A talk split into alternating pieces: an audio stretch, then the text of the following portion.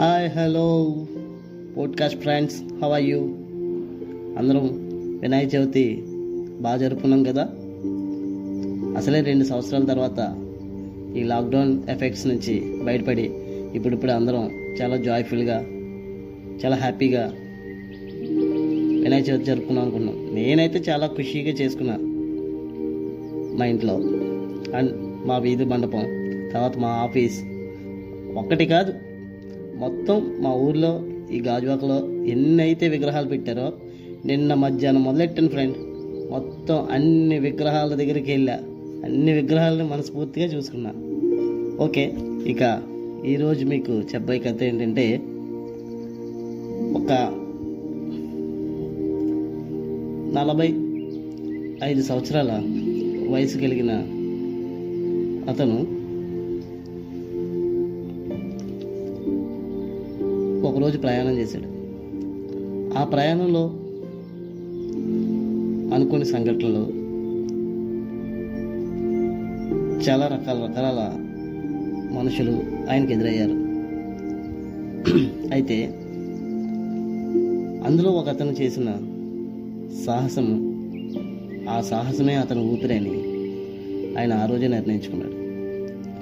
అతను ఏ విధంగా అయితే ఆ కుర్రాడి గురించి ఒక కథను రాయాలనుకున్నాడో అదే కథని నేను ఇప్పుడు మీ ముందుకి తీసుకొస్తున్నాను. ఆ కథ పేరే సాహసమే అతని ఊపిరి. ఇకపోతే వైజాగ్ నుండి హైదరాబాద్ అందులోనూ రాత్రిపూట ప్రయాణం. ఆహ్లాదకరమైన వాతావరణం. బస్సు బయలుదేరి కాంప్లెక్స్లో మొదలైంది. అక్కడి నుంచి ఎన్ఈడి ఎన్ఈడి జంక్షన్ నుంచి ఎయిర్పోర్ట్ శీలానగర్ శీలానగర్ నుంచి గాజువాక్ జంక్షన్.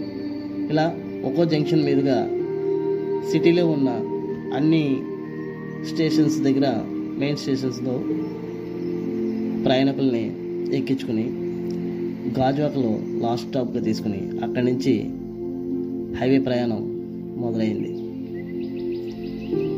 కొంతసేపటికి బస్సు అనకాపల్లి దాటింది. ఇంతలో జివ్వుమంటూ హోరిన వర్షం మధ్య మధ్యలో మెరుపులు ఆ వెంటనే దడేలు దడేలుమంటూ పెద్ద పెద్ద శబ్దాలతో ఉరుములు. ఒక్కసారిగా ఉలిక్కిపడి కెవ్వుమంటూ చిన్నపిల్లవాడి ఏడుపుకి చిన్నగా కళ్ళు చేసి చూశాను. నా వెనక సీట్లో కూర్చున్న ఆమె బస్సులో అందరినీ ఒకసారి పరికించి చూసి తన చేరు చెంగు అడ్డుపెట్టి పిల్లవానికి పాలు పడుతూ ఊరుకో నాన్న ఊరుకో అంటూ జోలపాడుతూ ఊరడిస్తుంటే వర్షపు చినుకుల జల్లులు లోపలికి రాకుండా నేను కిటికీ తలుపులు మూసి మళ్ళీ నా చెవుల్లో ఇళయరాజా పాటలు వింటూ ఇయర్ ఫోన్స్ పెట్టుకుని కనురెప్పలు మూసుకుని ఆ మాటల మాంత్రికుని పాటలు వింటూ నిద్రపోతున్నాను. మధ్యలో బస్సు ఆగిన శబ్దం వినబడి లేచి చూశాను. చాలాసేపు అయినట్టుంది. పాటలు వింటూ అలా పడుకున్నానేమో. నాకు అసలు తెలియని తెలియలేదు. తీరా ఎక్కడ బస్సు ఆగిందని చూస్తే తుని బస్ స్టాండ్లో చేరుకున్నాం. ఇంతలో బస్సులో రైట్ వేసి కండక్టర్ టీ టిఫిన్లు చేసే వాళ్ళు ఉంటే చేయండి బస్సు ఒక పావు గంట ఆగుద్ది అని అనౌన్స్ చేస్తూ కండక్టర్ బస్సు దిగాడు. నేను కూడా వెనకాలే బస్సు దిగి ఈ వర్షపు చల్లదానానికి కొంచెం వెచ్చగా ఉండాలని బస్సు వెనక్కి వెళ్ళి ఒక సిగరెట్ తీసుకుని కాలుస్తున్నాను.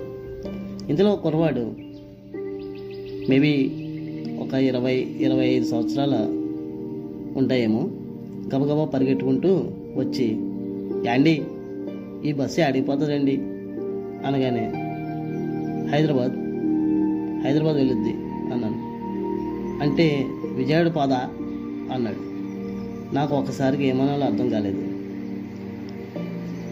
తెలిసి తెలియని తెలిసి తెలియని అతని పరిస్థితిని చూసి అప్పుడే పీల్చిన సిగరెట్ పొగని వదులుతూ చిన్నగా నవ్వుతూ వెళ్ళొద్ది పోయి ఎక్కు అని అతని వెనకాలే నేను బస్సు ఎక్కాను. ఇంతలో నా ముందు సీట్లో ఒక అమ్మాయి కూర్చుంది. దాదాపు పదిహేడు ఇరవై సంవత్సరాల మధ్య వయసు ఉంటుంది అనుకుంటా చూడడానికి అచ్చం బాపు గారి బొమ్మలా ఉంది. ఆమె పక్క సీటు తప్ప మరెక్కడా ఖాళీ లేదు.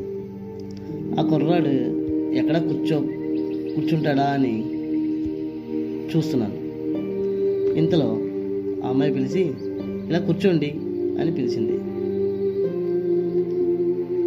ఆ కుర్రాడు అయ్యో పర్లేదు అమ్మాయి గారు అంటూ అలానే నిలబడి బస్సు అర్థం చేసి బస్సు మధ్యలో పైన ఇనపరాడ్డుని పట్టుకుని బయటకు చూస్తూ నిల్చున్నాడు. ఈలోపు కండక్టర్ వచ్చి అందరూ ఎక్కేశారా? ఇంకెవరైనా వచ్చే వాళ్ళు ఉన్నారా? అని చెప్పి అడిగాడు. ఇంకెవరూ లేరని నిర్ధారించుకున్న తర్వాత డ్రైవర్ని బస్సు తీయమని సైక్ చేశాడు. ఈలోపు ఆ బస్సులో ఎక్కిన వాళ్ళిద్దరికీ కండక్టర్ టికెట్లు తీసి కూర్చోబాబు అని చెప్పి చెప్పాడు. "ఆ, పర్లేదండి అని చెప్పేసి మళ్ళీ అక్కడే నుంచున్నాడు. అయితే ఆ ఒక చూసి కండక్టర్ వెళ్ళి తన సీట్లో తను కూర్చుని ఉన్నాడు. నేను అలాగే పరిగించి చూస్తున్నాను. ఇందులో అటుపక్కగా కూర్చున్న కొంతమంది ఆహా ఏం అదృష్టమో? ఇలాంటి అవకాశం నాలాంటి వాడికి ఎందుకు రాదో? చా అని నా పక్కన కూర్చున్న కొంతమంది అనుకోవడం విని ఈ సమాజం ఇంకెప్పుడు బాగుపడద్దు అనుకుంటూ నేను మళ్ళీ నా కళ్ళు మూసుకుని పాటలు వింటూ చిన్నగా నాలో నేను ఫోన్లో వచ్చే పాటలు పాడుకుంటూ మధ్య మధ్యలో బస్సులు కుతుపులకి కళ్ళు తెరిచి చూస్తుండేవాడిని. అలా ఒకసారి చూస్తున్నప్పుడు నా పక్కన కూర్చున్న అతను మాటలు విని ఆ కుర్రవాడి వంక చూశాను. ఆ కుర్రాడు మాత్రం పల్లెటూరు వాడే. చదువు లేకపోవచ్చు కానీ దేహదారుఢ్యం గట్టిగా ఉంది. ఆ అమ్మాయి చాలా అందంగా ఉంది. ఎవరితోనో ఫోన్లో చాటింగ్ చేస్తూ ఉంది. ఆ కుర్రాడు మాత్రం అంతటి అందాల రాసి పక్కన కూడా కూర్చోకుండా అలాగే నిలబడి చూస్తున్నాడు. ఇలాగో బస్సు హైవే ఎక్కింది. హైవే మీద వెళ్తూ ఉండగా అమ్మాయి మళ్ళీ సైగ చేసి ఆ అబ్బాయిని పర్వాలేదు కూర్చోండి అని చెప్పి చేయి పట్టుకుని లాగి కూర్చోబెట్టింది.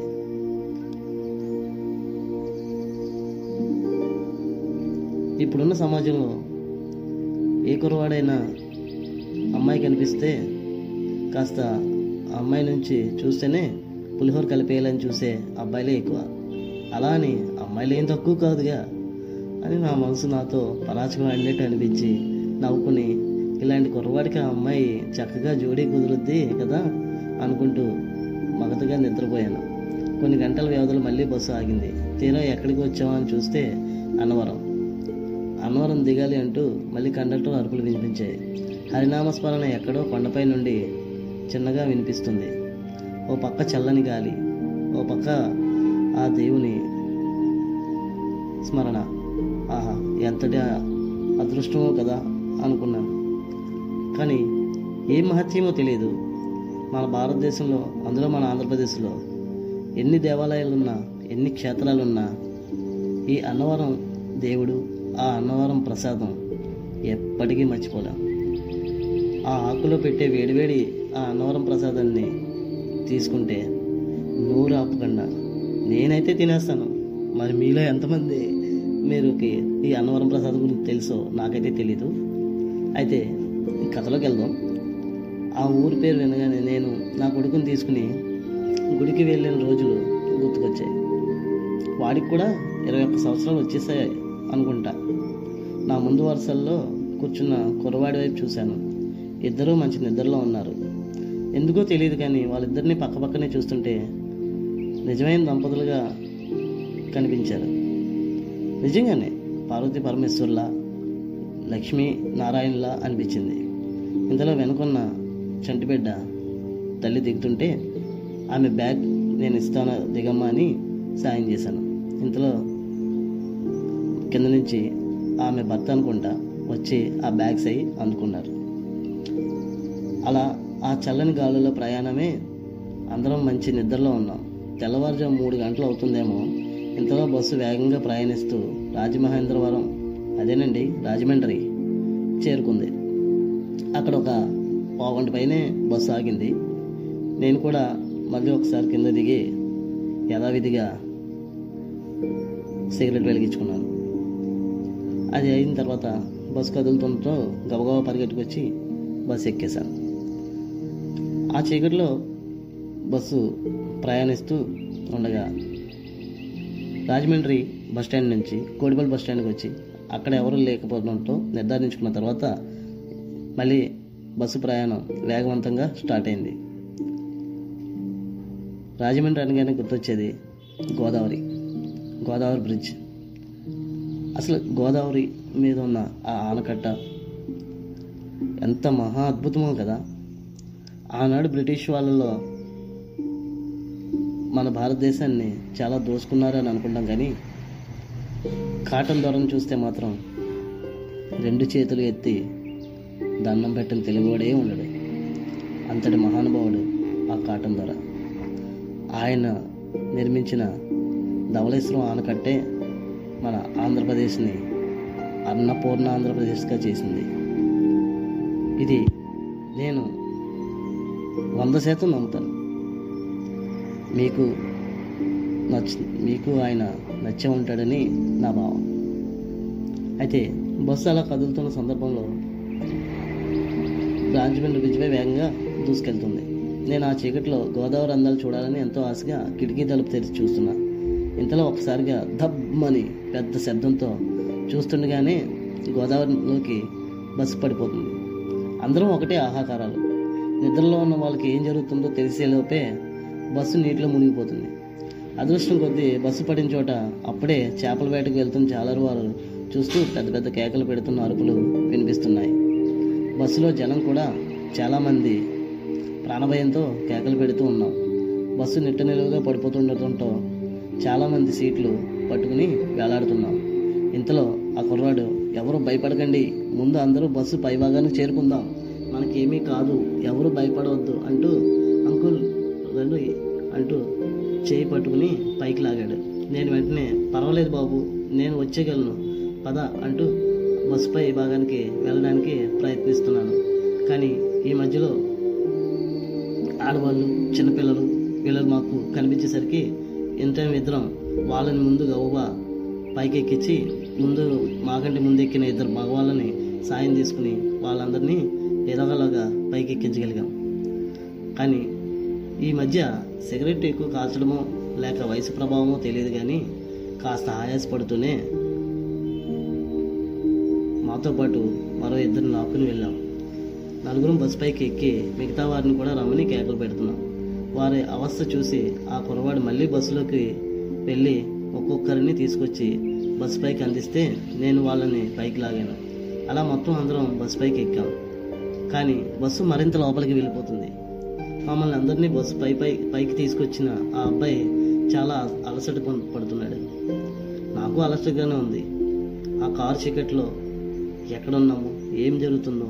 మేము బతుకుతామా లేదా? బతికే హోప్ ఉందా లేదా? అంటూ అందరం భయపడుతూనే హెల్ప్ హెల్ప్ హెల్ప్ హెల్ప్ అంటూ ప్రతి అందరం అరుస్తుంటే ఆ పక్కగా వస్తున్న జాలరు వాళ్ళు కంగారు పడకండి మేము వస్తున్నాం వస్తున్నాం అంటూ పడవలతో వాళ్ళు నాటు పడవలతో మా వద్దకు వచ్చి మమ్మల్ని అందరినీ వారి పడవల్లో ఎక్కించుకుని ఒడ్డుకి చేరుస్తున్నారు. ఇంతలో ఒక ఆయన బాబు నీ పక్కన కూర్చుందే. ఆ అమ్మాయి కనబడడం లేదయ్యా.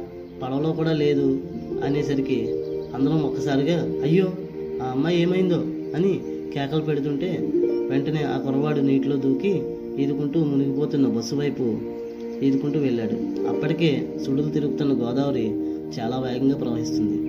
కొట్టుకుపోతున్న బస్సు వెంబడి అతి కష్టం మీద ఈదుకుంటూ వెళ్ళాడు. కానీ అప్పటికే బస్సు మునిగిపోయింది. అతి కష్టం మీద బస్సులోకి వెళ్ళిన అతని వెనకాలే నేను మరో జాలర్లు పడవ వేసుకుని వెళ్ళాం. బస్సు మునిగిన చోట కంటే మరికొంత దూరంలో ఎక్కువ సుడులు కనిపించి బస్సులోకి వెళ్ళిన ఆ అబ్బాయి అందులో చిక్కుకుపోయిన ఆ అమ్మాయి ఇద్దరూ కనబడలేదు బస్సు కనిపించట్లేదు. ఏమైందో తెలియదు. చుట్టూ అంతా నెతికాం చాలా సమయం పట్టింది. కానీ వాళ్ళిద్దరూ మాత్రం మాకు ఎక్కడా కనిపించలేదు. వాళ్ళు ఎలాగైనా బయటికి రావాలని క్షేమంగా బయటికి రావాలని ప్రతి అణువణువును వెతుక్కుంటూ ఎక్కడా కనబడలేదు.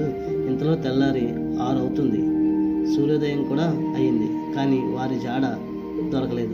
ఇంతలో మరో కొన్ని పడవలతో మరికొంతమంది వెల్- వెతుకుతూ వచ్చారు.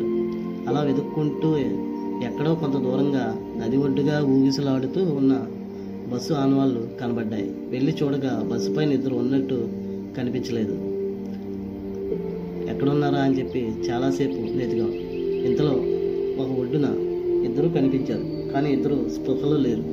వెంటనే వాళ్ళని మేము తీసుకొచ్చి ఒడ్డు పైన కూర్చోబెట్టి దగ్గరలో ఆగినట్టుగా అక్కడ జనం చెప్పుకుంటుంటే విన్నాం. ఈలోగా అంబులెన్స్ వచ్చింది. అందులో వారితో పాటు నన్ను ఎక్కించారు. ముగ్గురిని హాస్పిటల్కి తీసుకెళ్ళారు. అదృష్టం కొద్దీ ఇద్దరు బతికే ఉన్నారు. ఈలోగా పోలీసు వారు వచ్చి ప్రమాదానికి గల కారణం అడిగి తెలుసుకున్నారు. కానీ మేము అప్పటికే నిద్రలో ఉండడం వల్ల సరైన ఇది అవడం పోకపోవడం వల్ల బస్సు డ్రైవర్ ఏమో భయాద్రోలంలో ఉండిపోవడం వల్ల సరైన సమాధానం చెప్పలేకపోవడం ఈలోగా మీడియా అంతా అది చేరుకోవడంతో చాలా ఇబ్బంది పడుతూనే మేము అంబులెన్స్కి చేరుకుని అంబులెన్స్ ఎక్కి హాస్పిటల్కి చేరుకున్నాం. అదృష్టం కొద్దీ ఇద్దరు బతికే ఉన్నారు. ఈలోగా పోలీసు వారు వచ్చి ప్రమాదానికి గల కారణం అక్కడ రిపోర్ట్ రాసుకున్నారు. మీడియా కూడా ఆ కుర్రవాడి సాహసాన్ని ఒకటికి పదిసార్లు చెబుతూ టీవీ ఛానల్లో సాహసం చేరా డెంబక అంటూ వారికి నచ్చిన విధంగా వారికి వారికి ఉన్న ఆలోచనల ప్రకారం ఏవేవో టైటిల్స్ పెట్టుకుంటూ ఒకటికి పదిసార్లు ఆ వార్తని ప్రచురిస్తూనే ఉన్నారు. కాకపోతే దేవుడి దయో మానవత్వ విలువలో మాలో అందరిలో ఉండడం వల్ల మొత్తం మీదకి బస్సులో ప్రయాణించి మేము అందరం బతికి పట్టగట్టుగా అందరం బయటపడగలిగాం.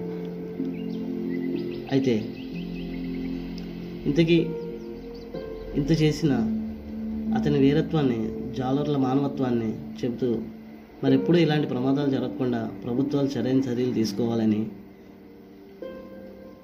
అంతటి గొప్ప భారీ బ్రిడ్జిలపై సరైన సేఫ్టీ ఉండాలని ఎటువంటి ప్రమాదాలు జరగకుండా ఉండాలని నేను మీడియా వాళ్ళకి చెప్పాను. ప్రమాదంలో నలభై ఐదు మందిని కాపాడినందుకు ఆ పిల్లవాడికి ప్రజల నుంచి చెప్పలేనంత అభిమానం వెలువరిసింది. అదే సమయంలో ఎవరూ లేకుండా పోతున్న ఒంటరి అయిపోయిన ఆ అమ్మాయి కోసం ఆ అబ్బాయి నేనున్నాను అంటూ ముందుకెళ్ళడం నిజంగా ఆమె జీవితంలో మర్చిపోలేని రోజు మర్చిపోలేని క్షణం. అందుకే ఆ కృతజ్ఞతని ఆమె తన ప్రేమ రూపంలో ఆ అబ్బాయికి తెలియజేసింది. చదువు లేదు. వ్యవసాయం ఒకటే వచ్చు. ఆస్తి లేదు. అయినా కూడా అంతటి చదువు అంత అందం ఉన్న ఆ అమ్మాయికి అతనిలో గొప్ప మానవత్వాన్ని చూసింది. ఎటువంటి సందర్భంలోనైనా తనకి అతను ఉన్నాడన్న నమ్మకాన్ని కలిగించడం వల్ల ఆమె అతనికి దాసోహం అయిపోయింది అందుకే అందుకే కాబోలు ప్రతి మనిషిలో ఏదో ఒక ప్రజ్ఞ ఉంటుంది. అందుకే ఎప్పుడు ఎవరిని తక్కువ చేసి చూడకూడదు. దయచేసి మీ చుట్టుపక్కల ఉన్న వాళ్ళని ఏదో ఒక టాలెంట్ ఉండే ఉంటుంది. ఏ ఒక్కరిని ఎప్పుడు హేళనగా మాట్లాడకండి. ఏ ఒక్కరిని ఎప్పుడు ఏడిపించకండి. మనలో లేనిది వాళ్ళలో చాలా ఉంటాయి. వాళ్ళ దగ్గర లేనిది మన దగ్గర ఉండదు. కాబట్టి మానవత్వం అనేది ప్రతి మనిషికి ఉండవలసిన మహోన్నత మణిహారం. జై హింద్.